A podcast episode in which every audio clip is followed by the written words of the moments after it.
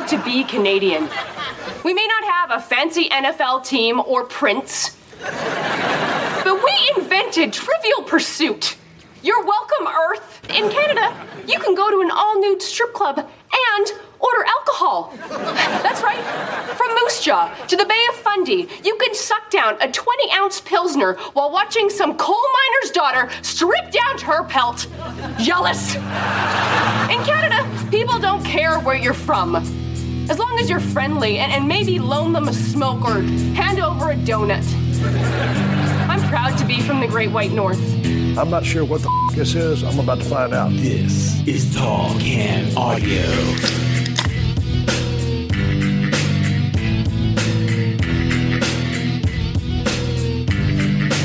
Thank you, Miss Scherbatsky, for the uh, wonderful intro as we do one of our favorite shows of the year. Very Canadian centric. It doesn't really have a name right now. We may have to get into that. But it's a little. Attendance is spotty this year. We could always count on our friend Michaela Schreider. She's in studio. What's happening? I love that intro so much. Robin Scherbatsky is one of my favorite characters of all time. Vanessa says I remind her of Robin Scherbatsky, which is just the highest praise. I could see that. Oh, I love that woman so much. I identify with her very strongly. That was a very fitting uh, intro to this show. Unknowingly, I think you stumbled onto like the perfect intro. Yeah. Well, if we're going to talk about the Canadian Athlete of the Year, we might as well Canuck up here a little bit, right? And Yep. it does remind me of this. There is another scene in the show where it's like a flashback. Like there's that night Robin went all super Canadian. I know that exact scene is she drank a 12 pack of Molson and got uber Canadian, and then it cuts to her playing uh, hockey with the Vancouver Canucks jersey on. And she goes, Stanley Cup, game 6 8. The Rangers are about to be sorry they ever played shinny with the Canucks. It's the greatest scene. Stanley Cup. Game six, eh? The Rangers are about to be sorry they ever played shinny with the Canucks. Hey, hey, Robin. Yeah. I'll give you 20 bucks if you can shoot it through this front door. You're nuttier than a Tim Hortons maple log. Timmy Hall! That's it, Robin. Give me the stick. I'll give you summer teeth. Summer here, summer there. Oh, Robin, give me the stick. Take off. Hoser. Whoa. That's it. Hey, hey. Get her, boys. Oh, swell. Guys, come on. For America. Big slap shot. I'll give you summer teeth. Some are here, some are there. yeah, exactly. And uh, um, what's the other? Oh, there's uh, Nick Swisher of the Yankees walks into their bar, I, and I met uh, Mason Raymond. right, and Lily's like, "What would you do if one of those Canucks fellas walk in here?" And she's like, "There would be a hole in the floor where my panties had fallen, or something like that." That's Nick Swisher. He's a New York Yankee. No normal guy in New York City can compete with a Yankee. No, I'm not seeing it. Okay, let me try to Canada this up for you, eh? How would you react if one of those Canucks guys with the skates and the sticks walked in here? Lily, if one of the Vancouver Canucks walked in here, my panties would drop so hard there would be a hole in the floor halfway to China.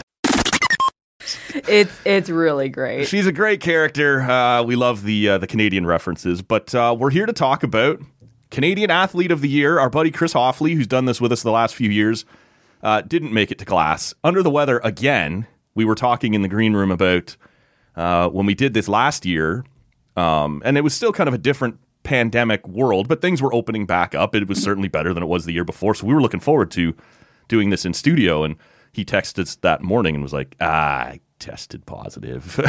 Yeah. So we didn't want to cut him out completely, so we just moved the whole thing online. And then uh, this morning, texted us and yeah, it's not COVID, but I got something again. And at that point, he was still he was going to be a trooper. He was going to give it a shot. Um, again, dial him in remotely. But as the day went on, he wasn't getting much better. So we let him off the hook. I think his not here. voice was going, which you need that. It's important. that. It's very important. Right, especially for him. Like he's he's loud. He carries a lot of uh, you know, a lot of personality comes through that voice. Get that So- projecting radio voice. That's it. All right. So Hoffley is not here. It's just Strides and I today. I'm confident we can handle this. I think so. Yeah. Uh, but we always start in the, the same place, no matter what we're talking about on the show. And that is uh, what beer we're drinking today. And so today you're going to join me in taking part in the uh, Well, we'll let the the audience in on this. We're recording this on the 19th. It won't drop until I believe the 22nd, but that's all right. Uh, but you're going to take part with me. You're going to try uh, today's calendar beer. It's from People's Pint down in Toronto. Have you tried much of their stuff? I want to say I haven't. I'll I'll go through my um, Untappd, and I'm sure I'll find Rolodex. one. Yeah, the, the, the Rolodex of of uh, beer records. But no, I, I can't remember a specific beer from them. I'm sure I've stumbled upon one, but I honestly don't remember. So I've had one or two, I know, but um, again, specifically, I can't remember, but I do remember that I've typically enjoyed it. So that's that bodes well for us. This is called the Alpine Hefe, and uh, it's a German wheat and um, or an Alpine wheat, I guess they're calling it, but in the description describes it as a five point two percent. That uh, yeah has uh, is supposed to remind you of like a German wheat. It's got some banana to it apparently, and uh, so we'll see. Have you had a pull? What do you think? I have not. I am not typically a wheat beer fan, but I'll give it a try. And and I'm a true. I'm nothing if not cooperative. So Right. I'm I'm here to uh, to help you out. And as you take your first pull there, I haven't had a sip yet, but I the smell you smell banana coming off it big time before you even get there. That's why I don't like like. I had a sip. It tastes fine, and and like I never want to crap all over a brewery if I'm drinking a, a beer style from them that I don't like because Yeah. like obviously I'm not going to like I it. went in knowing what this was. It's not their fault that I bought it. exactly exactly so like you know it's not my thing but it does have and, and and one of the reasons i think is that banana flavor there's something about like the belgian wheat trappist beer style that has got that yeah maybe it's been i never know what to what to call it but it's just got that flavor that i'm like nah, i don't like it There's something coming up behind it, like, and you wouldn't call it a spice, but like there's something else in there that's trailing the the banana, Mm-hmm. and maybe it is just the standard wheat. It is in a lot of the the wheat beers, but there's some other kind of on the back end of it. Uh, uh, like I said, uh, a spice would be overstating it, but some sort of like seasoning is a weird word to, to use, but that's what it's it's kind of giving me s- something just off the normal uh, or what they're going for, right? There, there's something else mixed in there just at the back end that, that Sounds I a little know. tangy like Yeah. sour or Yep. something Yeah. Okay. I could see that too. but it's not bad like again not my style but you know it's a beer it'll do Oh yeah. I'm never going to complain about No, free exactly. beer. I walk in and drink your beer. I'm never going to complain about free beer. On this one, to be fair, again, was pushed upon you, right? Why don't you try this That's with me? This is not one that you went in and selected. And, I am and being a trooper. That's right. Team player. We like that about you. we like that. Uh, where are you going to be drinking beer over Christmas? What do you guys got planned? How's it? Uh, how's the holiday season shaking loose for you guys? Yeah, it's you know the last couple of years have obviously been really weird, um, and we kind of deviated from our normal plan. So I am a, a child of a, uh split household, so my Christmas tends to be a little chaotic because I've got to bounce around to a bunch of different homes, and then I married someone who apparently wants to spend Christmas with his Oh, family so you got like four Christmases to do. so many. and so normally it's like Christmas Eve, I'm at my mom's and Josh is at his parents, and we've never spent Christmas Eve together. When the pandemic happened, obviously that changed. We got to spend Christmas Eve together because we weren't going anywhere. right. And and last year we had my parents, uh, Josh's parents over Christmas Eve, and then we had my mom and stepdad uh, Boxing Day, and then my dad and stepmom the next night. So we really want to try and stick with that model going forward because a we don't have to leave the house, and that's wonderful. and it's a little more real. Like I don't mind cooking and hosting. Mm-hmm. We actually love hosting. Like we have a bar in our basement. I talk about it a lot. Like we we have made our house such that it's a, it's a great It's hosting. part of my New Year's resolution is to finally Yes. finally get there. It's part of my New Year's resolution to bring you there. So I'll drink your beer. There you go. I owe you a few.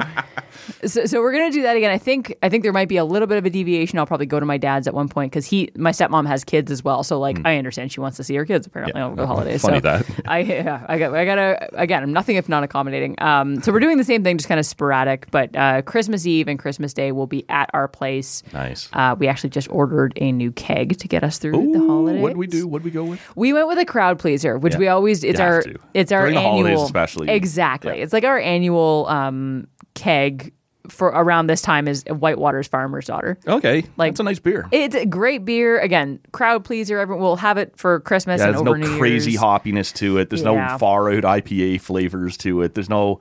It, this is something that everyone can enjoy while it's still being a high quality item. right? Exactly. Yeah. Good flavor to it for those who do want something. Um, and unfortunately, I have a lot of friends who just like if they if they drink beer, they don't love IPAs. Right. And that's like my favorite beer. Of course. So sometimes they'll come over and I'm like, well, I have an IPA on tap, so I, can't, I have nothing for you. Um, so they'll drink something else. But like over Christmas, we like to get something that's going to keep everyone happy. It's been the same here the last, uh, well, again, not really as much during the pandemic, but you know, throughout the year, it's often a stout that I have on or, or something like that. But in December, you get something that's a little lighter, right? Mm-hmm. A little easier that, you know, you're going to be having company. There's going to be other people in and out that you want to actually help you drink this thing. So Yeah, uh, you try and get something, like you said, that's maybe a little more golden, right? A Yeah. little more traditional. So. What about you? What are your uh, holiday plans? Well, they, they put a scare into us, and it looks like we're going to avoid it. But uh, last, I'm hoping, well, I'm planning to go to the cottage. And actually, you're the last one in here. When the door closes on this show, the mics are turned off until. Uh, Get out of yeah, here! exactly. We're going to give us, uh, there will be shows, but they're pre done. I will not be in here uh, until probably the 28th again or, or whatever. So the plan was to disappear to the cottage.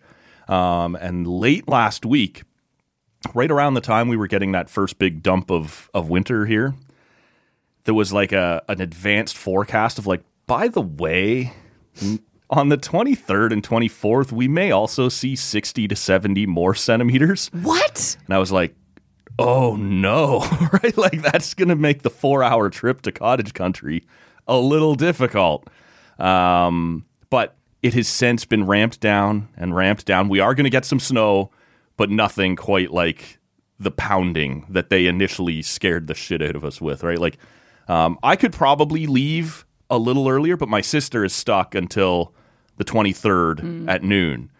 And so, you know, you're sort of kick, sorry about your luck. We're out of here. But um, we decided, you know, all for one or one for all, whatever you want to. But, it, like I said, they've ramped it down. It's now more like 10 to 15 centimeters they're calling for over a couple of days. That's perfectly manageable, right? But, Yes. But 60 to 70, that was scary when that, for because the, the, there's a Twitter account that I follow. It's a really interesting guy, and it's just called uh, Ottawa Weather Records. And uh, tweets all kinds of interesting stuff and, you know, this day in history kind of stuff and, and whatever else. And he was the one who tweeted it out, and he's like, it's a week away. Nobody get too worked up about this. And then like two days later, he's like, hey, I'm now seeing three models predicting over 50 centimeters. So maybe start to worry a little. And then, yeah, now when you look ahead, it's it's been scaled way down. So the plan is to head to the cottage, uh, spend some time with my niece and nephew, which will be wonderful. Um, Christmas is just so much more fun when there's kids hanging around, right? And uh, and so we'll we'll do the Santa thing and uh, you know hang around with uh, with them for a few days. It'll be it's nice. My my mom is a tremendous cook. Um, the last couple years, it's funny she.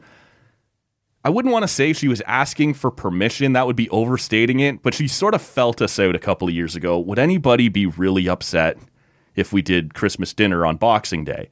Because you know, she's working a lot on a big Christmas dinner while everyone else is, you know, enjoying their gifts or relaxing or socializing or whatever, Yeah. right? Like it kind of would put a cramp in her Christmas day.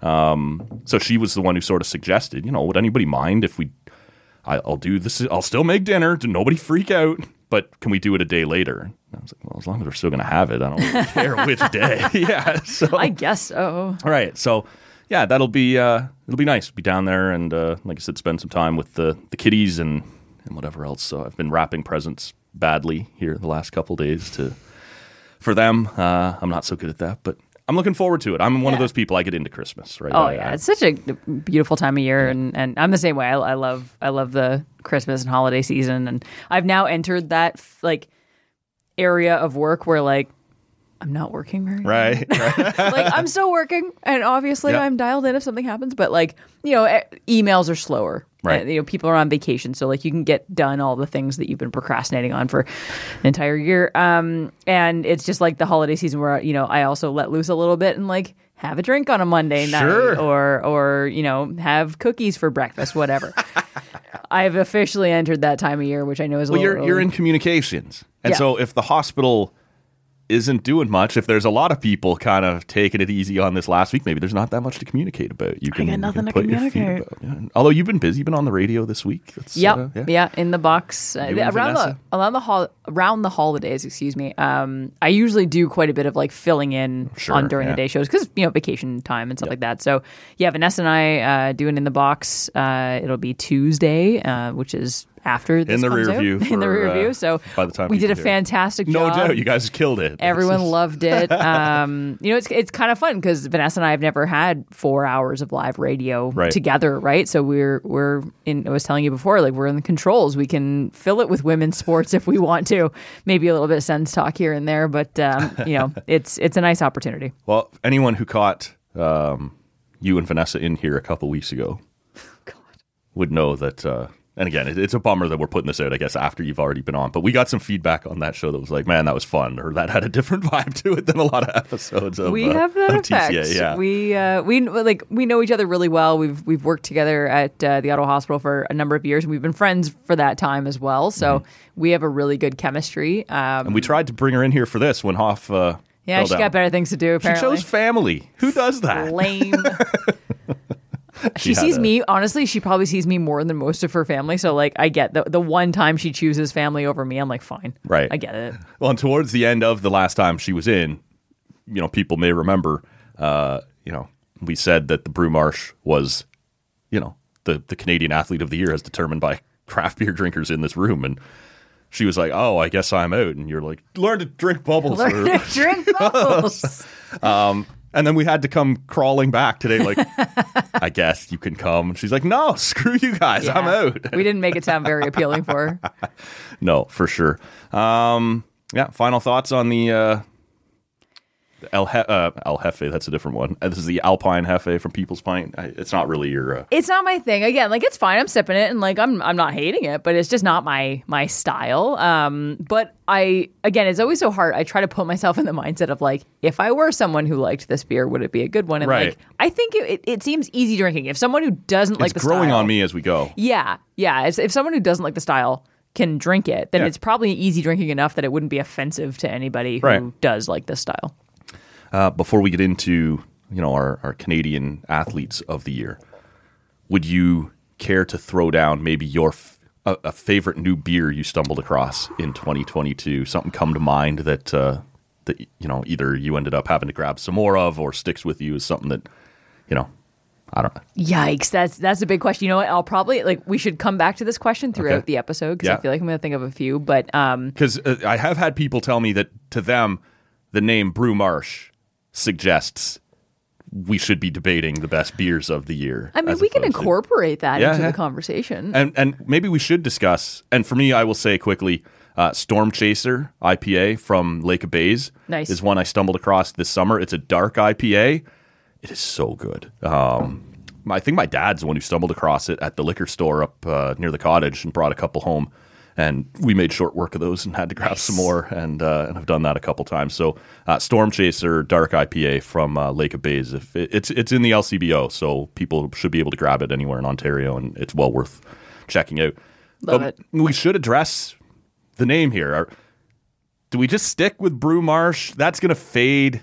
You know, it's also a pun on something that people are now uncomfortable using. I- I'll be Yeah. totally honest with you.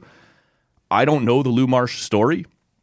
Um, I barely knew who he was when the award for Canadian Athlete of the Year was named after him. Uh, I understand that he did some not so good shit, and so we changed the name of the award. So maybe we need to as well. We talked about the idea of, you know, the the since it's the Toronto Star who runs this award, they've renamed it the Northern Star, which is to me it's a lame name for an award, and it yeah, I'm hoping give they think of a better one. and it didn't give us much to work with, uh, other No. than the Northern Bar was as close as we. See, and I've been trying to think of puns. Like I'm just I'm just naming my favorite Canadian athletes and thinking of puns off that. Because Right. you know, to me, call this the Christine Sinclair Award and save us all a little bit of time. Philip Brulin. Oh, I like that. There it is. You know what? I'm not even going to say what my idea was. No, let's hear it. Come on, throw I, it down. well, I, I spent an embarrassing amount of time thinking of is there a play on Hayley Wickenheiser because there's a German it's a German name Heffenweiser? Hef, Hayley Heffenweiser or something like that Yeah, right that's good too. I like that. so but oh my god Marie Philip Brulin that is just that's gold that there's the name of the episode clip yes, this I like, You're right. That's what we'll, we'll go this year. Yeah. It'll be uh, the 2022 edition. Will be called the Marie Philip Brulin. hell yeah and I think she'd be proud of that that's a great idea Perfect. That's what we'll call it for this one. Before we get into our more well-known athletes, I want to tell. Uh, I want to give a shout out because a that's what we're here to do, but b the timing works beautifully. Uh, the voice that has brought us into piles of these episodes, our pal Amy Burk, is just off a plane. Uh, many of you know is a Paralympic athlete, and uh, she's just back from the World Championships in her sport, the uh, the World Goalball Championships, where she won MVP. And uh, it's been a hell of a road for Amy. I was so happy for her. I was so proud of her for for getting this done. Uh, if you think back, um, you know, we had Amy on a bunch of times there throughout the pandemic. She was supposed to go to Tokyo 2020, and that got pushed back due to the pandemic, right? That got pushed back a year and uh, became Tokyo 2021. And so now she's trying to balance her training with her two young sons at home that, like so many people, you know, she's now a substitute teacher helping them with their work, uh, trying to balance her training. Um, any chance to get out and practice, all these sorts of things became incredibly difficult. And when she got to Tokyo for the Paralympic Games, finally, a year late, she got injured and her back was absolutely mangled uh, at a pre tournament training camp. She goes out there in game one, tries to give it a go, and just there's no power there. Her back is totally messed up after all that work, the four years that turned into five years of, of training. Uh, it was brutal. And they had to sit her down through the rest of the round robin. And she gets in there in the final game of the round robin. She's not healed. She's not back to 100%, but it's a win or go home situation for Canada. And she's the type of athlete that if you need me, I'll, I'll try, right? I'll give it a go. And so she got in there. She did manage to gut out two goals, which was incredible. Uh, but Canada fell short without having her in the lineup. There just wasn't enough there. And uh, Canada doesn't get out of the uh, the group stage in the Paralympic Games. So here we are, a year and a half later. She's 100%. She gets to World Championships, ready to start, ready to do her thing for Canada, and Potts, 43 goals in nine games and wins tournament MVP. Canada goes from not winning a game at the Tokyo Paralympic Games um, and not getting out of the group stage to finishing fourth at the tournament, losing a bronze medal game to a very good Israeli team. The difference between having Amy in the lineup and not in the lineup for that Canadian team. Look, I understand not everybody's super familiar with the sport, and that's okay.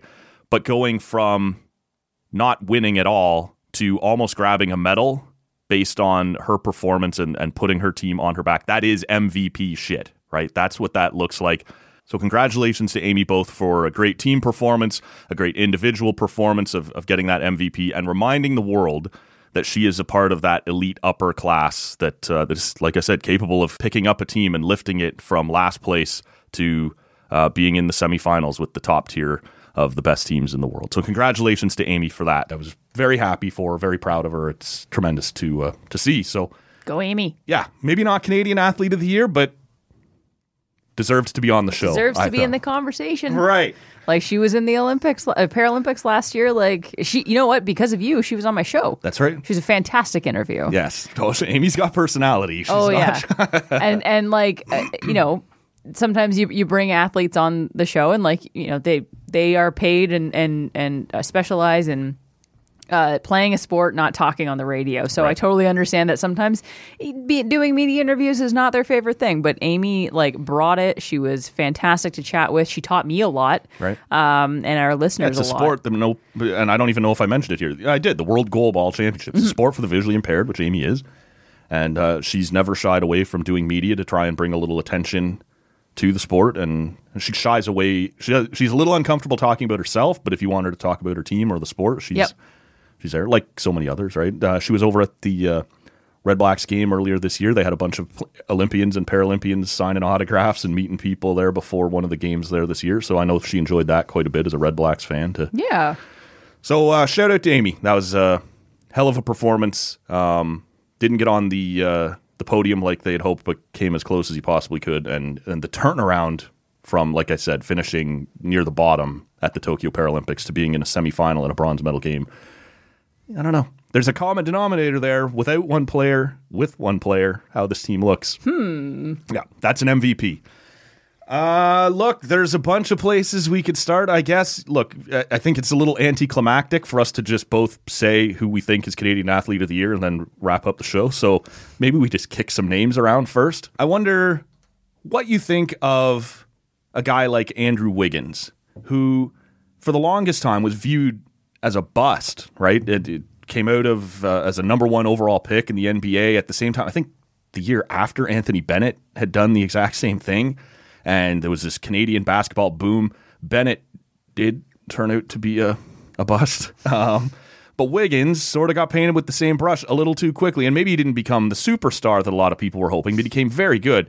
And last year, you know, last NBA season, it's still calendar 2022. He's the number two option behind Steph Curry as the Golden State Warriors go bell to you know bell to bell, win another NBA championship, cement that legacy for the Golden State Warriors. You know, as a dynasty, if they weren't already. There's no doubt that you know that was all about Steph Curry showing I'm the I'm the guy. I'm every bit. This is not about having a stacked roster. This is not about that. This is Steph Curry's team, and and he put his stamp on this. So I'm not sure uh, Andrew Wiggins is necessarily in the mix for Canadian Athlete of the Year, like as one of my final two or three.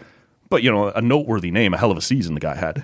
Yeah, and, and you know, to your point, the turnaround I think is is the more interesting story, right? Where you're right, we kind of wrote this guy off, Right. Um, and you know, it, it helps playing on a team like Golden State where you have the players around you, you have an amazing coaching staff and an amazing coach in Steve Kerr. Um, but you know, to to be a talking point on the Golden State Warriors is also a huge Yes. accomplishment in and of itself, They've right? seen some names. They've seen some names, and like, let's be honest, I could play on the Golden State Warriors, and I don't play basketball, and probably like would have a couple of rings right now, just because like the, I would ride the coattails of whatever Steph Curry's Sure. doing. So like to be a notable player on that team is also wildly impressive, and anytime you see a Canadian NBA player do something w- well and, and make a name for himself, I think that's really exciting because I think we're seeing the, the growth of many sports in Canada, not just basketball, soccer as well, but I think that it's time we start acknowledging the other non-hockey sports Yes. in this country, and it's it's you know the effect of the Wiggins would be kind of like a uh, I would say a Carter effect uh, Yeah. byproduct. You know, wait 15 years until we see the championship of, uh, effect, Right. And and the number of players who are going to come out of Canada then. Like I'm so excited for that. So I I just I love that he was having su- he's having success and he's in, you know someone we're all talking about now. and and he's like part of this wave, right? I, th- I can't remember if it was last year or two years ago that we talked quite a bit about Jamal Murray, right? And he was in the mix at that point. Um, this year, uh, off to a great start with Shai Gilgeous-Alexander, right? He's been play- like Canadian basketball is in a great spot right now. yeah. You you mentioned the Vince Carter effect. Um, these are guys who came from that because of that, and now we're seeing this wave again after the Raptors win a championship and all these guys that are making an impact. Uh, Canadian men's basketball, you know, on the rise. Um, Big time. one of the other names I feel like we talk about often, and she never quite seems to break through, is Brooke Henderson. Mm. And this opens up that debate that we've had before, and quite frankly, a debate that I find interesting as we go through an exercise like this. Olympians versus NHL slash NBA, you know, those sports where you play every night versus every weekend versus an Olympian where the whole thing is about training to show up on one day, right? One week. You have to get it done now or it's your whole quadrennial, basically. And how you weigh those things, how you measure those things, being consistent for 82 nights a year in whatever your sport might be versus, you know, like I said, playing every weekend or, you know, playing one week a year. And that's so silly. You're obviously playing more than one week a year, but the one we're going to pay attention to is that Olympics or is that whatever it might be. Brooke Henderson shows up and she won, I believe, in calendar year 2022. She won two tournaments, finished top 10 in eight more. It's a hell of a year for a golfer. And I'm probably not educated enough to know how to how to weigh that. Obviously, she's one of the best in her sport, and that's how you have to weigh this. But I don't know, you know, two wins in a 52 week year doesn't seem like a lot, but nobody wins every week. What do you think of of the year that Brooke Henderson had? Well, I think like if she had honestly, if she had won the award, I would have been like, yeah, that's fair. But like it, it- it's she had a great year. She, th- She this has year, won Canadian Women's Athlete of the Year two or three times. She's never been able to mm-hmm. get over the hump on this one yeah. overall. I think this year she became undoubtedly the greatest golf Canadian golfer of all time, man or woman, Hmm. Yeah. in my opinion. In terms of like the longevity that she's had, even, like she's not very old. Like she she's you know a lot of runway to go For sure. But we haven't had on the men's or women's side a golfer with this kind of success for this long. No, Um, you know, Mike Weir won a a Masters. one tournament. It was That's a big it. one, and but it was like, one. I have zero Masters, so I'm not going to criticize the guy. No, I'm with you. But like, if you're going to win only one, win that win one. that you one. should win that one. no one. will ever take that away from Right, you. but it but is we always weekend. exactly, and we, and we always think when we think great Canadian golfers, that's who you think of. And I think you should start thinking of Brooke Henderson because she is right now the best Canadian golfer in the world, and I think she's the best Canadian golfer of all time. And I I, I see your point of. You know, Olympic versus non-Olympic athlete. We tend, obviously this award tends to go to an Olympic athlete in an Olympic year. Does it um, feel like an Olympic year to you? No, the, the Beijing Olympics feel like they were 20 years ago. If I'm being honest and with you, the fact that they happened overnight also f- takes away a little from the Yeah, there's a lot of late nights. I hated it. and you're just like it feels so long ago and even when you were there you were like oh, i'm going to like anywhere else in the world like it sort of feels like you could get noon to midnight or 5 a.m to 3 p.m but china it's it could not be more opposite it's No. 8 p.m to 8 a.m and you miss all of it and it's it, and i'm less likely to watch i'm one of those people i won't watch during the day if i know it's all a replay right if it's Yeah. live I don't care. I'm watching everything, you know, ski slope and and all the slope, like the, these things I don't know anything about. I'll watch it all, but if it's not live, I'm probably not watching. So those Olympics were just a weird Olympics, and they, I don't feel like those were a 22 or 2022 Olympics. I'm still processing Tokyo 2021. If I'm being Exactly right. But I, I think that there's an argument to be made that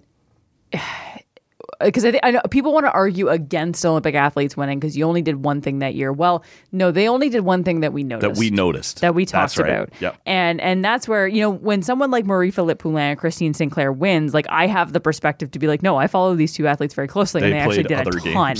yeah. And like, yeah, it's easy to to look at Sidney Crosby or or or any other, you know, NHL player and go, well, they play 82 games a season. Yeah, well, like some athletes aren't afforded that. No. Right? That Marie Philip Poulin and her teammates are literally a lot fighting of people would like to watch her play 82 yeah, games a they're year. they're but- fighting for that right now Yeah. to create a women's league where we can see these players play for you know more th- often than every four years or every every year in the World Championship. So I think that it's important to just and and, and again, like I also understand that this was this is an award created by the media, so like it's obviously somewhat of a how much media coverage did this athlete generate award, right? Sure, yeah. How much discussion, how how popular were they?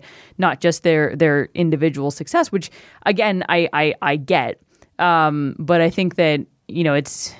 I think those uh, Olympic athletes probably deserve it even more because this was just happened to be the one year we were talking about them, but they probably did wildly impressive things, you know, the year before or, or whatever. No doubt about that, and I think that's going to come up again here uh, a time or two throughout the show. What did you just crack into there? As we- I did. You may have heard in the background. yes. Um, I, uh, I opened a Ransack the Universe by Collective Arts as their West Coast IPA. Um, this is one of my favorite kind of go to beers.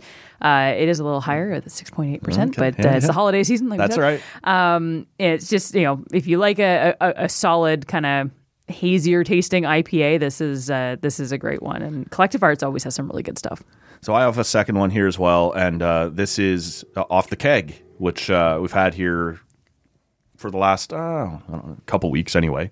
Um, this is the Five Fingers Brown Ale from the Nita Beer Company, and uh, Nice. since I was having Andy in anyway when you did the uh, you know the pre-calendar show, um, doing the calendar thing. I thought, you know what, I'm just going to grab a keg as well. And uh, you know, we did reference that during the holiday season, I tried to be a little more crowd friendly, but I just I like darker stuff. It's a brown. It's not a stout. It's not a porter. It's not It's a crazy. IPA. That's right. Yeah. Anybody coming in here, you'll be fine. Um, but it, it's still it's Matt's fridge and, and Matt's Exactly. I Matt's the gotta one be paying me. for it. I gotta be me. So And it's winter. This is kind of when you like those darker exactly beers, right? Right. So uh, it's the five finger, um, yeah, brown ale from uh, from the Nita Beer Company. Uh, why don't we stay? You know, for now, you you mentioned the idea of, or I mentioned, and, and you were, you know, the 82 games a year athlete versus the Olympic athlete. Why don't we touch on the NHL? I don't think in my top five I have an NHL player this year, but there is an interesting debate. If you were to pick somebody out of the NHL, Connor McDavid every year is going to be a reasonable enough um, guy to, to bet. He finished last year on an absolute tear. And I when I say last year, I mean last season. I guess this is always the thing with NBA and NHL athletes, right? Where it's the Very confusing. It starts with their second half and ends with their first half based on the way the seasons are laid out. McDavid finished on fire uh, with a ton of points, took the Oilers to a conference final, which is as far as they'd been in, in quite a while, and then got off to a crazy start this year where he sort of seems to have decided, I guess nobody's impressed with my two assists per night every night anymore. I'll just score a goal every night now, and I'll, I'll do that thing. I'll go win the Rocket now. The other guy, though, that maybe deserves some talk would be Cale Makar, who you know, uh, is doing things as a defenseman that we haven't seen in forever, and he wins a Stanley Cup and he wins a Conn Smythe in the process. If you were going to pick one of the two, and maybe you want to go off the board, maybe you have somebody else in the NHL that, if you had to pick one NHL to be in the mix here uh, for discussion, who would it be? Alexander, but No kidding. um, yeah, the Cale Makar would definitely. Like, I feel like Connor McDavid. Let's be honest. Connor McDavid is going to win one of these awards at some point. That's right. Um, I think it, it's going to be in one of those not. It, Connor McDavid feels like if he doesn't win the Stanley Cup, it's he's going to get this award in a non-Olympic year where it's like we don't know who to give it to. I was, yeah, Like that seems just to be our give it to. Connor McDavid like- as default. Yeah. Um, and and listen, like when he wins a Stanley Cup, and and you know we're getting to a point in his career where like, dude, it's got to happen sometime soon because we're getting nervous here. Um, I think he will win a Stanley Cup probably sometime soon. And yes, Edmonton fans, you can quote me on that. It'll be in Toronto when he comes home in a couple. Um, I never years. said it would be him. Yeah, Um, exactly. it, like, I, I think when he wins that, that would be es- the year. especially if you bring like it, whether it's Edmonton or another team, like if, if he brings a Stanley Cup to Canada to a Canadian Yeah, team, yeah. like hands down, this guy will win the Northern Star for how whatever year he wants it. Um, if you wanted to He give can call up like eight years after retirement, like, "I'm guys, I'm I'm, I'm feeling the Northern Star again this year." yeah, just just give it to me. Yeah. Um, I I. It's it's hard not to give it to, to Connor McDavid if you're going to pick an NHLer, Mm-hmm. but yeah, Cale Makar won a Stanley Cup and and and he won a Conn Smythe and and he is like head and shoulders Yes. the best at his position. No question. One of the best players, period, in the NHL. And he's what, 22, 23 or something like Just that? Like walked into the league and took it over. he's a Like, child. Like it's it's wild what he's doing, and I feel like we don't talk about it as much because he's not Connor McDavid, right? Like there's just there happens to be a player just a little bit better and in a flashier position where we're going to talk about him. But yeah, Cale Makar won a Stanley Cup, man. Like this, he he, he eliminated McDavid. yep. Um, and and I feel like if you're going to give it to an NHLer, that's who that's who we should be talking about. But you know, at the same time, in terms of headlines, I mean, Yeah, it, it's Connor it's McDavid. it's interesting, right? This is another one of those debates when you talk about how do you hand out an award like this. One guy won, but the other guy's clearly the best in the world and just didn't have a supporting cast to help him win, Mm-hmm. right? Like, I don't think there's any question. If you just stripped everything else away and said who's the best player in the world, everybody goes, "Yeah, it's Connor McDavid." We all get that, but it, there's something about a championship and not just winning a championship, being pointed out as the best and most valuable player in that championship run.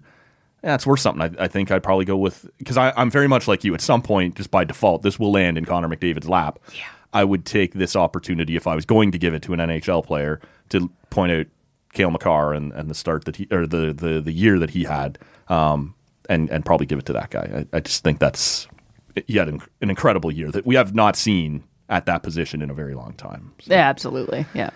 Let's move back onto the uh, amateur side of things. I want to bring up a name that you know was sort of you know sometimes as sort of a we'll throw you a bone. It gets thrown out there, but doesn't get talked about much. The name Brian McKeever, who won three gold medals at the Paralympic Games in Beijing in para uh, Nordic. Uh, he's a cross country skier, three gold medals. That makes him the most decorated Nordic skier in Canadian history. And I want to say that again because I did not say that he is the most decorated Nordic skier in Paralympic Canadian history. He is the most decorated Nordic skier in Canadian history, Paralympic or Olympic. Uh, he has a visual impairment, um, and uh, and that is obviously in the Paralympics. You get split up based on your disability. Uh, but three gold medals at any Olympics or Paralympics is worth mentioning. You know, especially in an Olympic year, right when we're talking about this type of award. we have seen a Paralympian win it before several years ago. I think it was around 08, maybe coming off Beijing. We saw Chantel Petitclerc, who was a, a wheelchair track athlete. Uh, she's won this thing before. Um, again, I don't know how you want to measure Olympics versus non Olympics, but, or in this case, Paralympics, but it's a name worth mentioning. Yet a hell of a, of a 2022. Yeah, and, and an area, you know, unfortunately, and and this needs to change. The Paralympics just don't receive the same coverage that the Olympics do, right? And it's As not you said a few minutes ago, the media, they're the ones giving out the award. Yeah, And but- it's based on what they covered. Well, you could cover it more. exactly This is on exactly like it's it's not the athlete's fault that you know it's it's not talked about as much so yeah I, I think you again you could always make a case i will always hear a case for a paralympian or an olympian because we just don't get to see them as much especially Right. when it's not a hockey player Sure. right um and and yeah like when when you become the most decorated athlete in your country at your sport Mm-hmm. You deserve to be talked about. And it's, I- think one thing that this award certainly sparks conversation of is like where we do give attention for sports Right. and and does that need to change and the answer is yes um so so i think yeah like uh, again there's so it's it's the beauty of this award there name it a canadian athlete who had a good year and i'll, I'll hear an argument for it Sure, yeah. right? I think they all deserve it. They all deserve the spotlight, especially those who don't get the coverage they deserve in the moment. Yeah, three gold medals. It's not a bad showing at, uh, at Beijing at 20, uh, 2022. Uh, Felix Auger Aliassime. Yes. This is a name. Uh, first of all, I had to practice before we started the show. Say it over and over and over again. Yeah. and I'm still not 100% sure I nailed it. I think so for it. the rest of the show, he will just be Felix on this side of the table. Um, again, a hell of a year. And actually, it hasn't seemed to receive a ton of attention, perhaps because the World Cup was going on, but Canada just won the. Uh, what's you know the international uh, Davis Cup. yes. The Davis Cup. look he was sort of a guy who who made a, a, a push right and, and and got his name complicated as it is out there and, and a little more well known uh, again another name that, that deserves some attention here. I don't know if you follow tennis any more closely than I do and, and want to weigh in on this guy a little bit more. I, I know he had a hell of a year. I know I saw his name a lot. I don't I, I can't weigh in on tennis and and sound any sort of uh, have any sort of expertise I, I, this is where we need Vanessa because This is it. tennis is not my special. Was- At least men's tennis is not my specialty. I was either. thinking about this when we were, you know, trying to to persuade her to come in. I'm like, man, she covers so many of my blind spots. Right? Yeah, Like, same here. That's why we have such good chemistry. I just throw it to her. But I think like, and, and knowing what I know about tennis, like the the Canadian, the winners of this award who play tennis ha- usually win in a year where they have a huge win. Right. Right. Bianca Andreescu beat Serena Williams. Don't know if you've heard of her. Yeah. In the U.S. Open in Kind of 2019 a big deal. kind of a big deal, and that's where she won uh, the Northern Star, what was then Lu- the Lou Marsh. But I feel like when Felix has that, when he finally, because he he's he's been so good, and yes, they won the Davis Cup, but like you know, we've seen him and Denis Shapovalov get to they've they've gotten a little bit further in every tournament they're in. They're just on the cusp, and unfortunately, in men's tennis, it's like if you're not one of the big four, Right. good luck to you. Yeah. Um, but those big four are starting to retire. Mm-hmm. Roger Federer just retired. I think you know. Hopefully, Djokovic is on his way. um, and Rafael Nadal plays forever, but Yeah. um, that's for Vanessa specifically. but like, I feel like when when Felix finally gets that win, he or Shapo, when they finally get that win of a major, then eh, hands down they'll probably get this award because it's just unfortunately, you know, taking steps further is great, but you got to get that win. Uh, why don't we talk a little bit about? Look, everybody knows we're going to get to to Marie Philip Poulin. Thank God. She's on the uh, she's on the list. the I know, and, and we'll get there. But I'm going to make you go somewhere else first. On her team, Sarah Nurse is actually the player who led the Paralympic. Paralympics on my mind. Sarah Nurse is actually the player who led the Olympics in scoring. And look, Marie Philip Poulin does what Marie Philip Poulin does in in Olympic gold medal games, comes through in a big way, and and and was right there. I think only one point behind Sarah Nurse. Yeah. Um, but when you beat out the MVP, when even if it is just by one point, you deserve a mention here. What kind of year did Sarah Nurse have? She had a fantastic year. Like like she she led the team in scoring in the Olympics. She broke a Canadian record for scoring in the Olympics that was previously set by Hayley Wickenheiser. Who? Again, don't know if you've heard of her. Kind of a big deal. Um, and when you think about it too, like having watched Sarah Nurse kind of come up through the system for the last couple of years, she has made this so much of every opportunity she's gotten. She started as a depth player on this team, and she became so good they couldn't ignore her. Right. Right. And when you're scoring like that on the third and fourth line, like yeah, you you deserve some credit there. And um, she's also, I think, another area where I think she's so great for the game is is she has a great social media presence. She's got a great personality. She and Natalie Spooner have that kind of like they're great on TikTok and Instagram. They've got so much personality, and I think This that. is why I don't know enough about them. Yeah. Matt's not a TikTok guy. but they're you know we need more athletes like that in women's hockey. I think in hockey in general, to be honest with you. Um, And Sarah Nurse stands out in all the right ways, right? Like she stands up for causes. She's not just Yeah. when you say she's on TikTok and Instagram, she's not just being silly and and whatever. No, but like she- she's she's doing that as well, Sure. and and No, still yeah. marketing her sport. But yeah, she's she's promoting the game. She's promoting the women's game, um, and she's a black player Yes. playing hockey, which you know I don't know if you know this. Hockey is kind of white and kind of racist, um, and so the more diversity we have in the sport, the better. And, and she funny fights that sexist didn't even make the list of things Well, that that Sarah. Nurse is having to fight through. that too, um, and and she's on the NHL 2023. Yes, like she's on I the forgot cover about of NHL that. She's a 2023. cover athlete. You get to be in the conversation if you're on the cover of NHL 23. I would say you could make a case for Sarah Nurse being one of the most marketable hockey, like female hockey players, but hockey players in general right, Right. now. Um, not to say that Marie Philip Poulin isn't marketable, but like Sarah Nurse is starting to transcend the sport a little bit because of her. You know, Marie Philip Poulin is Sidney Crosby kind of the way you do it, right? Kind of quieter, Very kind quiet, Of, you know, just we'll say the right teammates, things. Yes, yeah. all these. Uh, Sarah Nurse maybe is more. I don't even know who the crossover comparison would be, but far more outgoing, right? Far more willing to maybe the Auston Matthews, right? A little Yeah. more flashy, a little more. And maybe that's not even a great comparison. I, I don't I think you could make a comparison to her her um, cover athlete mate in Trevor Zegras. That's a good, yeah. she You know and like that, yeah. maybe not necessarily in the game they play because they like Sarah Nurse is an incredibly exciting player. Yeah. Um, but she also just tends to be like she, she's just a, such a smart player, Smart player. right place, right time, Yes. knows where to be, and and makes the players around her better. But in terms of her personality, like like I think Trevor Zegras is great for the game. Sure. Um, and and Sarah Nurse has that same kind of attitude of like she'll have fun and she'll she won't just give the same old answers every time, and and uh, in interviews and stuff. I think she's she's an incredibly incredibly marketable player. Before I let you get to where you want to go, we're going to go somewhere else first. Uh, beer. I want to get back to the beer conversation at some point because I'm starting to think of ideas from the last. Okay, year. let's do it. Let's let's let's hit that. Okay. Okay. As, as long as I'm not breaking your train of thought. No, no, no. Um, I don't really have. Just a couple beers kind of came to mind when I'm looking back on looking back on the year of 2022. Um, you know, I, I was 2020 brew. 20. oh. I can't I'm, do that. I'm beating this horse to death. you and Ian though. Mendes, like I just can't No, get there. I can't That's get. nonsense. Ian is brilliant at this uh, slash irritating with things He's like a this. mount. He's the mountain. I'm just dropping one word brew into anywhere it might rhyme. That's not so clever. farther than I've gotten.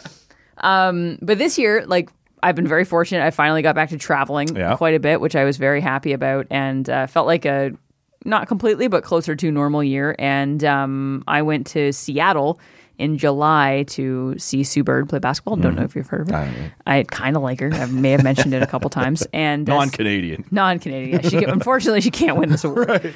Um, and Seattle also has a fantastic craft beer scene.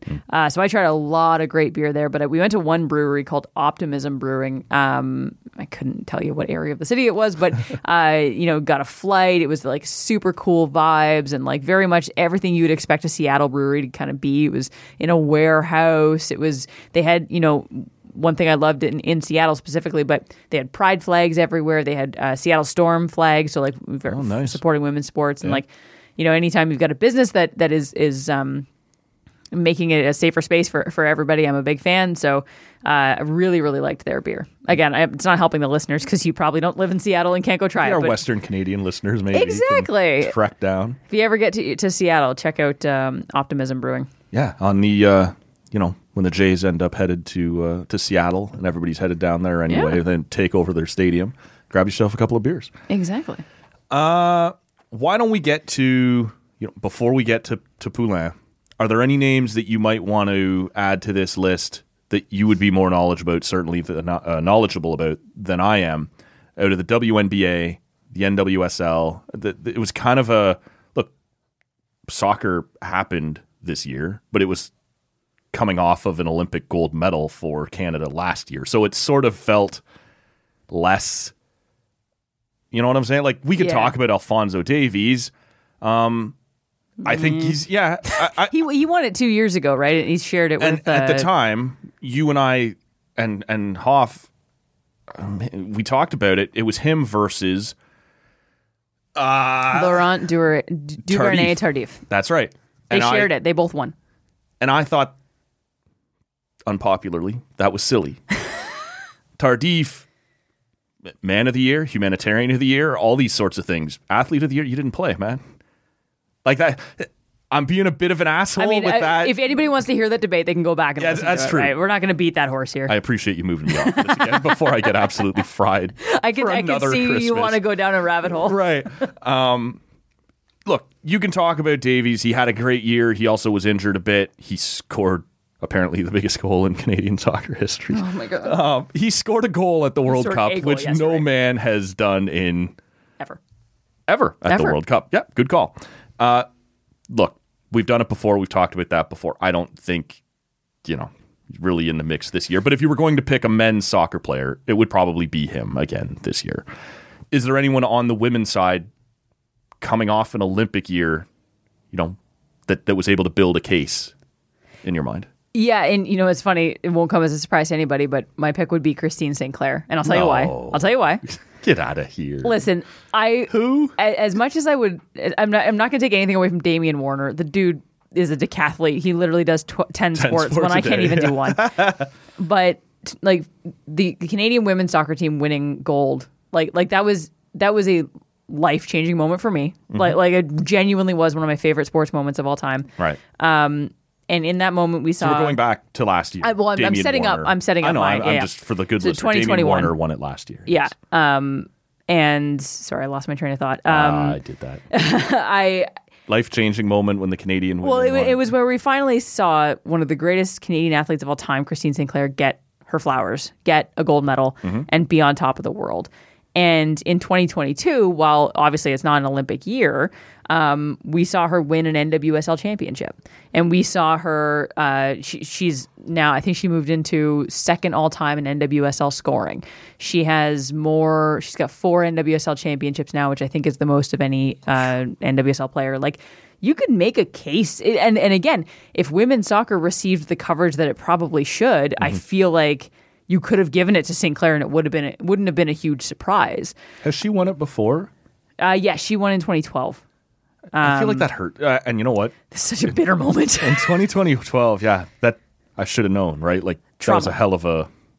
But I think like I was talking about this with Vanessa and, and maybe like my therapist. Um, London 2012, as traumatic as it was, and as much as like I can't even talk about it with my teeth without my teeth grinding, like never has a moment of adversity propelled a sport farther in this country. Yeah. In in that semifinal game against the U.S. Right. where Canada lost, like this was a game where Canada lost and was robbed Right. of uh, at least a, a silver medal women's soccer immediately Mm-hmm. became wildly popular. We all started that game. I know in my case, I started that game. Most of us started that game not knowing much about women's soccer. Mm-hmm. I ended that game willing to die for Christine Sinclair. and I haven't looked back. And a lot of people haven't looked back. Women's soccer became we became a soccer country in that game. I really do believe that. And so as hard as it is to look back on 2012, Chris, no one should have won that but Christine Sinclair. Agreed. Agreed. Like- but the fact that you have one sometimes works against you in yeah. the future. And, Not always, and that but it, sucks because like yeah, if you're the best at something two years in a row, we should be able to say that. Right? exactly and and you know we're going into a World Cup year for the women Mm-hmm. in 2023. Canada notoriously struggles in the World Cup, so so I'm I'm nervous for that. But let's say Canada finally takes a huge step in the World Cup. Like, do we ignore that after all the praise that Alfonso Davies got for again, last year they hadn't even qualified. They were just in the conversation for qualifying for the World Cup. And uh, sorry, two years ago, and he won it. Right?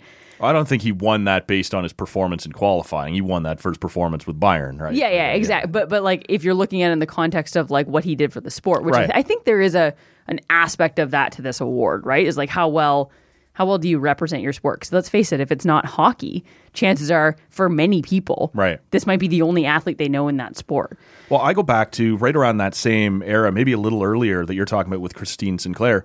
George St. Pierre was mm. perhaps the best in the world at mixed martial arts. And that is a sport that is far bigger worldwide than hockey will mm-hmm. ever be.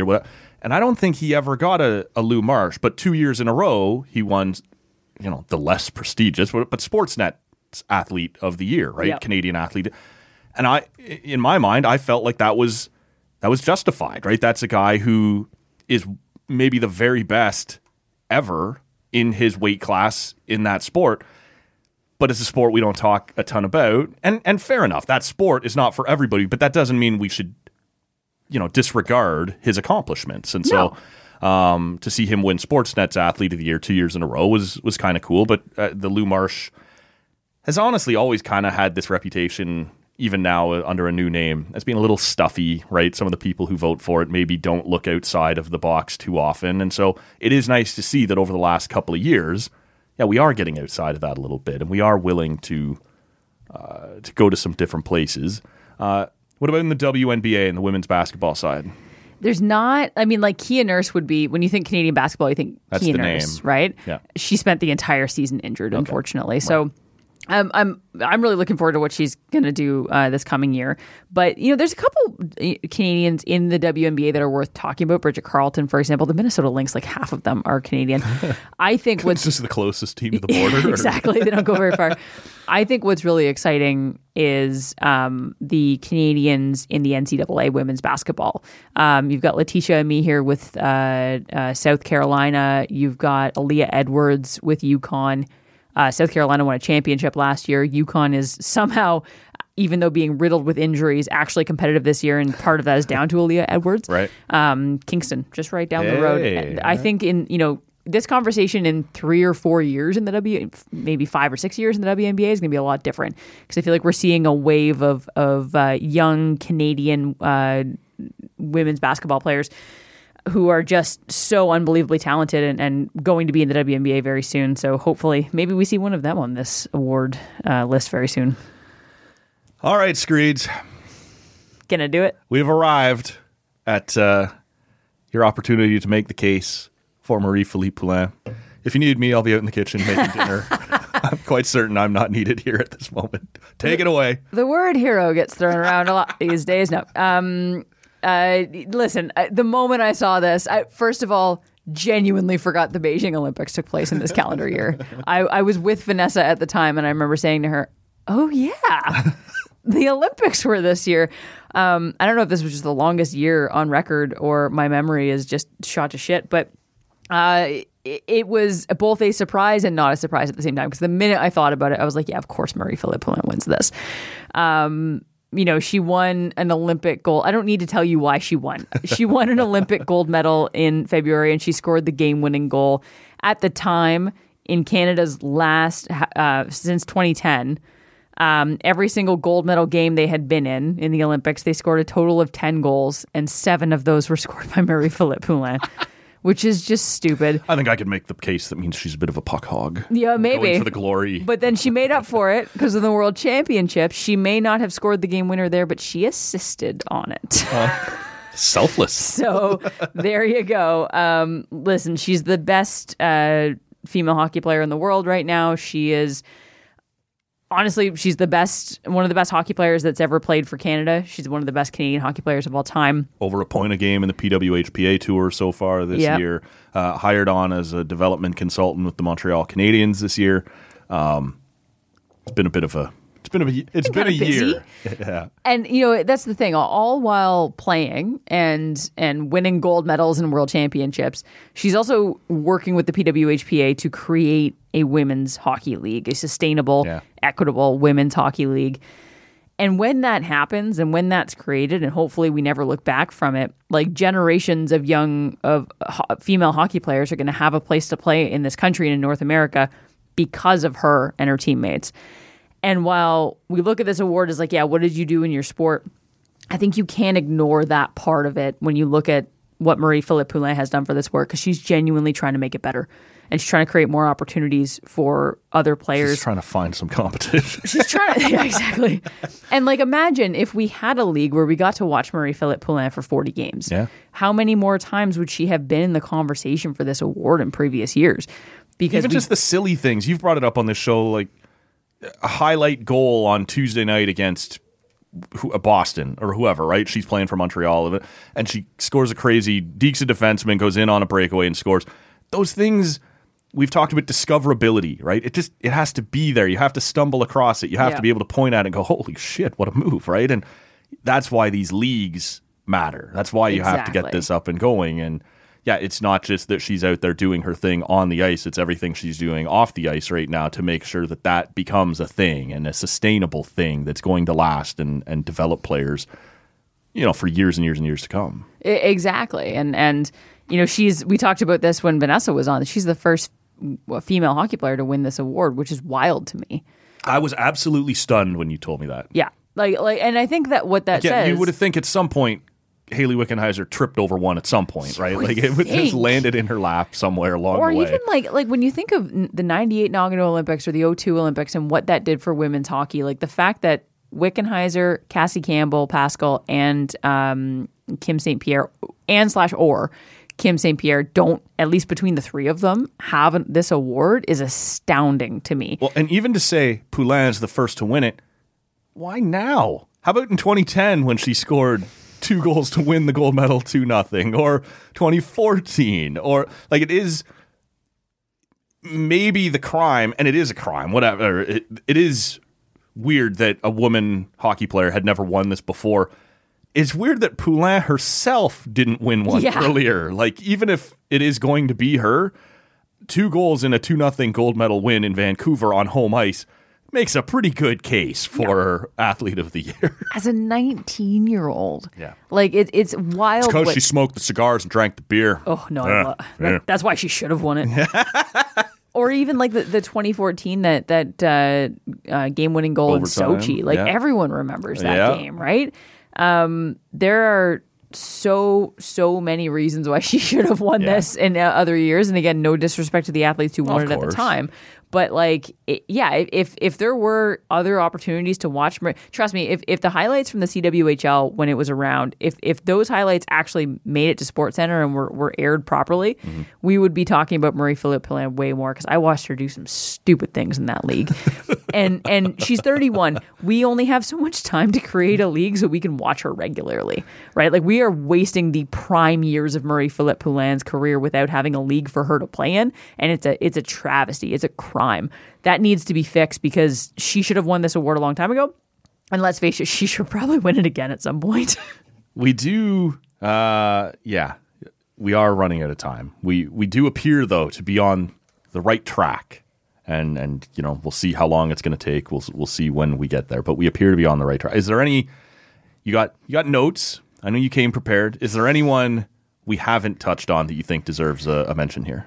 That's a really good question. I I didn't should have, should have asked you that, frankly, before you exhausted yourself. No, that's okay. I'm still I'm still uh, catching my breath. Um, like for this year alone, I mean, there's it, There's always more Olympians too. There's like Isabelle Weidemann had a great games, right? Like these, are, there's always more. I'm I'm thinking also, and this is unfortunately like she she won the world record after the award was handed out and w- made a splash, literally, um, in the Tokyo Olympics. But Maggie Mac Neil Yeah. just broke a world record in swimming, right? And and again, I know she kind of made a, a big name for herself in the in the Tokyo Olympics, but she's someone who just constantly making headlines and, and we don't talk about swimming a whole lot but she and summer mcintosh are just like doing unbelievable things in the pool Maggie Mac Neil also made herself an instant internet star at the 2021 Olympics when they asked the relay team how you were feeling before you. Oh, I almost shit myself. Or when she squinted to see if she had won, and Nah, she in fact won the gold too. medal. She's a glasses wearer. She obviously you don't wear them in the pool, and she turned around. She had no idea she'd won. It was like the most relatable moment of, So of the entire Is it me? Did I do good? yes, you won a gold medal, honey. Olympic gold medal. Oh, cool. Yeah, th- yeah, I think she she did a lot. Brooke, honestly, like if if if you were, I, I said this earlier, but like if Brooke Henderson won, I wouldn't have been surprised at all. I do think that she was probably second in my opinion uh, behind Murray Murray Philip Poulin. Yeah. I'm always going to choose Murray Philip Poulin in this situation. Right? I'm always going to choose the the female hockey player. That's what I know. That's what I've covered for a long time, and that's and that's what I have the most knowledge on. And again. It just breaks my heart that she was the first female hockey player. So, like, I, I feel like we need we need more uh, female. We need to retroactively give one to Hayley Wickenheiser, maybe. Um, so yeah, like Doctor Wickenheiser. I think she's doing all right without it. She seems to. and be. oh, see, this is it's going to be after the fact, but there's actually a documentary airing on uh, TSN tonight at 9 p.m. Monday night 9 p.m. about Hayley Wickenheiser. It's going to be on Crave after that. Okay. it's called Wick, and you can watch it on Crave. And I haven't watched it yet because obviously it hasn't aired yet, but I'm very excited. we got to get you home. I got to get home. I have to 9 p.m. I have to Oh. rest. Oh my god. no one God. but Wick would get you No. to stay up until 9 p.m. to start a program. Hayley Uh, Wickenheiser, Christine Sinclair, Sue Bird. Like Yeah. those are the three people, and probably Marie Philip. Let's be honest, those are the people I would watch uh, something at 9 p.m. for. Um, and and again, I feel like I get on this soapbox too much, but I'm going to get on it again.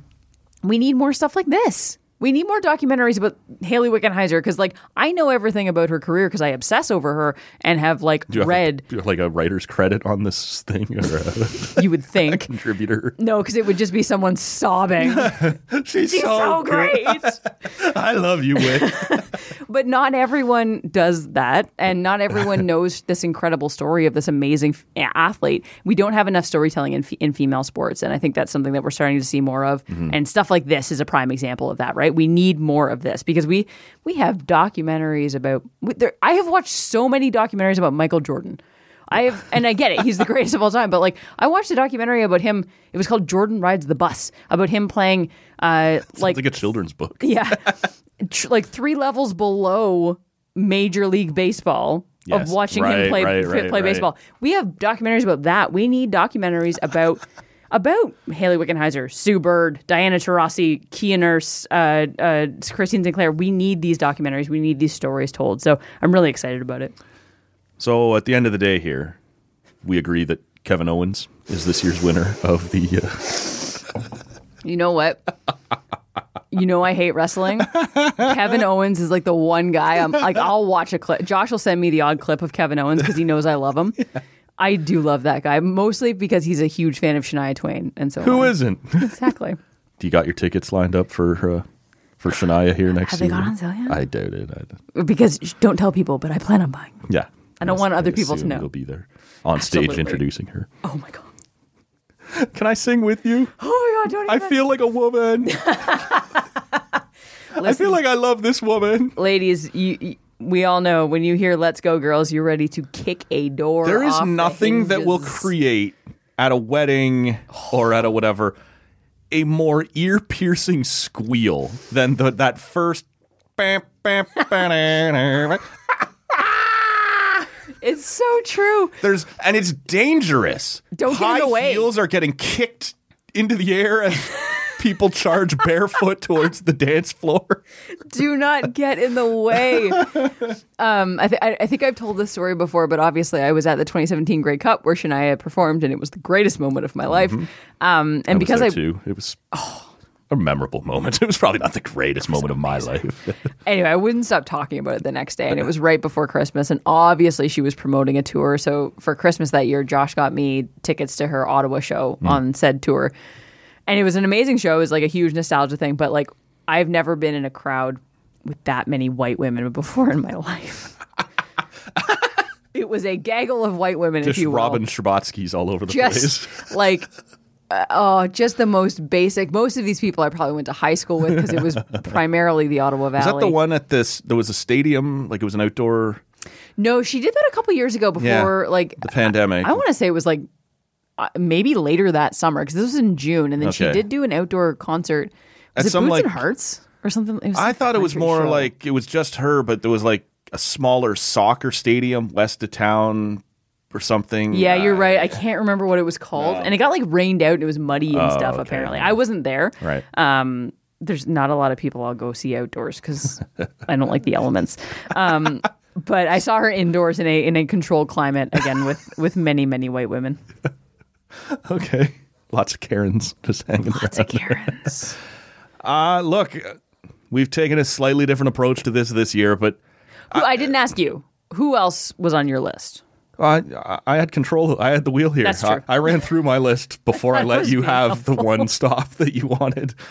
Look, I, I, I kind of, I, I think most years we've kicked around the names and then gone around the the triangle circle and given our winners. I, I remember when you and Vanessa were in here a couple weeks ago, and I sort of asked you, was this more of a lifetime achievement award for Marie Philip Poulin? And I got the most evil eye I've ever received across the table. And as we've actually sat here today and gone through it, yeah, no, it, it that wasn't what this was. Marie Philip Poulin probably is the rightful winner this year. We we've gone through the names mm. like f- from you know the borderline. Do they belong in the conversation? You know your Cale Makars, Andrew Wiggins, to your Olympians, to your. Uh, uh, you know, I, I'm having a hard time. I, I, I did some research before the show. I'm looking at other names. I'm scratching my head. I'm, who for sure was more deserving than Marie Philip Poulin this year? And I didn't come up with with a name that for sure was, you know, definitely had earned it ahead of her. So, yeah, I, I, I think we know where your vote stands. Yep. And just for my own safety, I, I don't have a helmet in here. I'm just going to agree and, and go along. But but legit, when you dominate an Olympics and a world championship and win two gold medals and you're by far the best player on the team that does that, that's legit. There's Yeah. there's there's no there's no real good argument against giving it to uh, to Marie Philip Poulin, especially when it's going to allow us to create a name for the award moving forward and for this episode. Exactly. I, would be shooting myself in the foot to fight it. So it gives us uh, it gives us more opportunity. And and I think like to your point, I remember when you asked the question of it, is it a lifetime achievement award? I think it's just because she's probably deserved it in other years as well. And I, I did That we to- asked that to- question. in my own defense. I did say that. No, right? no, no. I- and I agree with in you. In previous years, and we laid them out a few minutes ago. There have been other years where she could have won it. Yeah. And so this year, is it just sort of like let's circle back? We better get her name on this thing. Or but when you actually look at the case, no, it makes sense. she did win it this year. It's legit. It's not just uh, making up for past wrongs. And if they're going to do lifetime achievement awards, can we throw Hayley Wickenheiser into this conversation? get that done. like Jesus Christ, it, it blows my mind that like uh, anyway, I'm, I, Again, I sort me of from feel like rabbit hole. but- Doctor Wickenheiser maybe has better things to do. Like you and I maybe are annoyed that she doesn't have it. She's she's probably over She it. does not care one bit. Any any chance where she has to like go and do more media interviews, she's probably like, yeah, no, thank you. it's like Christine. Sinclair. Like that's she when she released her book. Someone said something to the effect of like. Uh, now that Christine Sinclair has this book out, she's got to do all these media interviews to promote it. And do you think she regrets it? Yeah. And I was like, yeah, this is her fucking nightmare. she hates media interviews. Yes, it's an amazing book. You should absolutely read it. It's called Playing the Long Game, and I will quote it at least once per episode. It is one of the best sports books I've ever read. Nice. Like I don't say that lightly. I do tend to read a lot of sports books, and Yeah.